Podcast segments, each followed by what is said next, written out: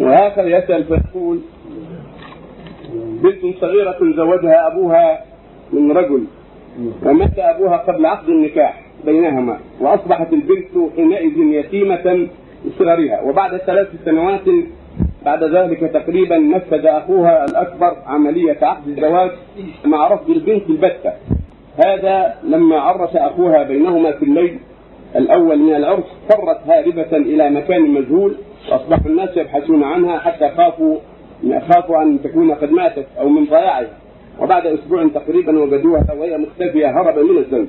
من ذلك اليوم لا اتصال بينهما، ومرت بذلك عدة سنوات،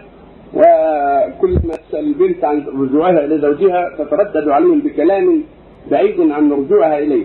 علما بأن الرجل يحبه أهل البنت لأنه من أقاربه. هكذا مل الناس وأيسوا من رجوع البنت إلى زوجها الأول، وبعد مرور السنوات خطبها رجل آخر وأعطته نفسها، وولد بينهما ولد، وبعدما ولد الولد صار بين الناس الكلام والشكوك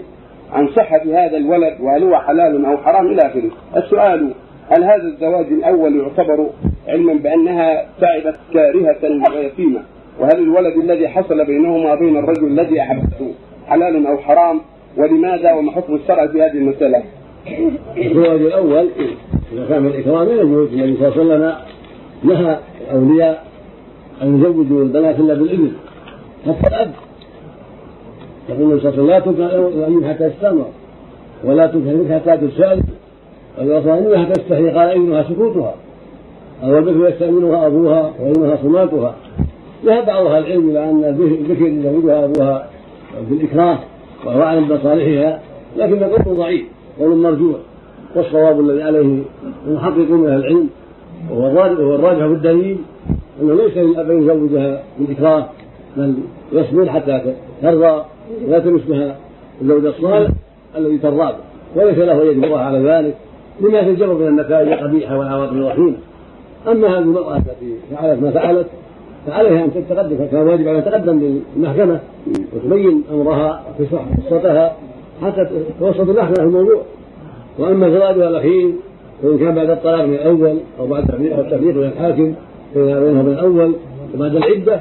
صح زواجها. أما إن كان وطء الشفاع الزنا هذا باطل، والولد ليس ولدا شرعيا يدفعها هي ولا يدفعها الواطي، لأن الواطي عاهد ثاني ليس له ولد. أما إن كان هذا نكاح شرعي بعد ما طلقها الزوج الأول أو بعد ما فسخها الحاكم الزوج الأول، هذا الزواج الثاني إذا كان في الشرع وفي الشرعية يكون نافذا وليس ذلك لأبيه، وهذا محل تفصيل. يجب على المرأة أن تقدم إلى بهذا الأمر إلى المحكمة في بلدها حتى تنظر المحكمة في واجب.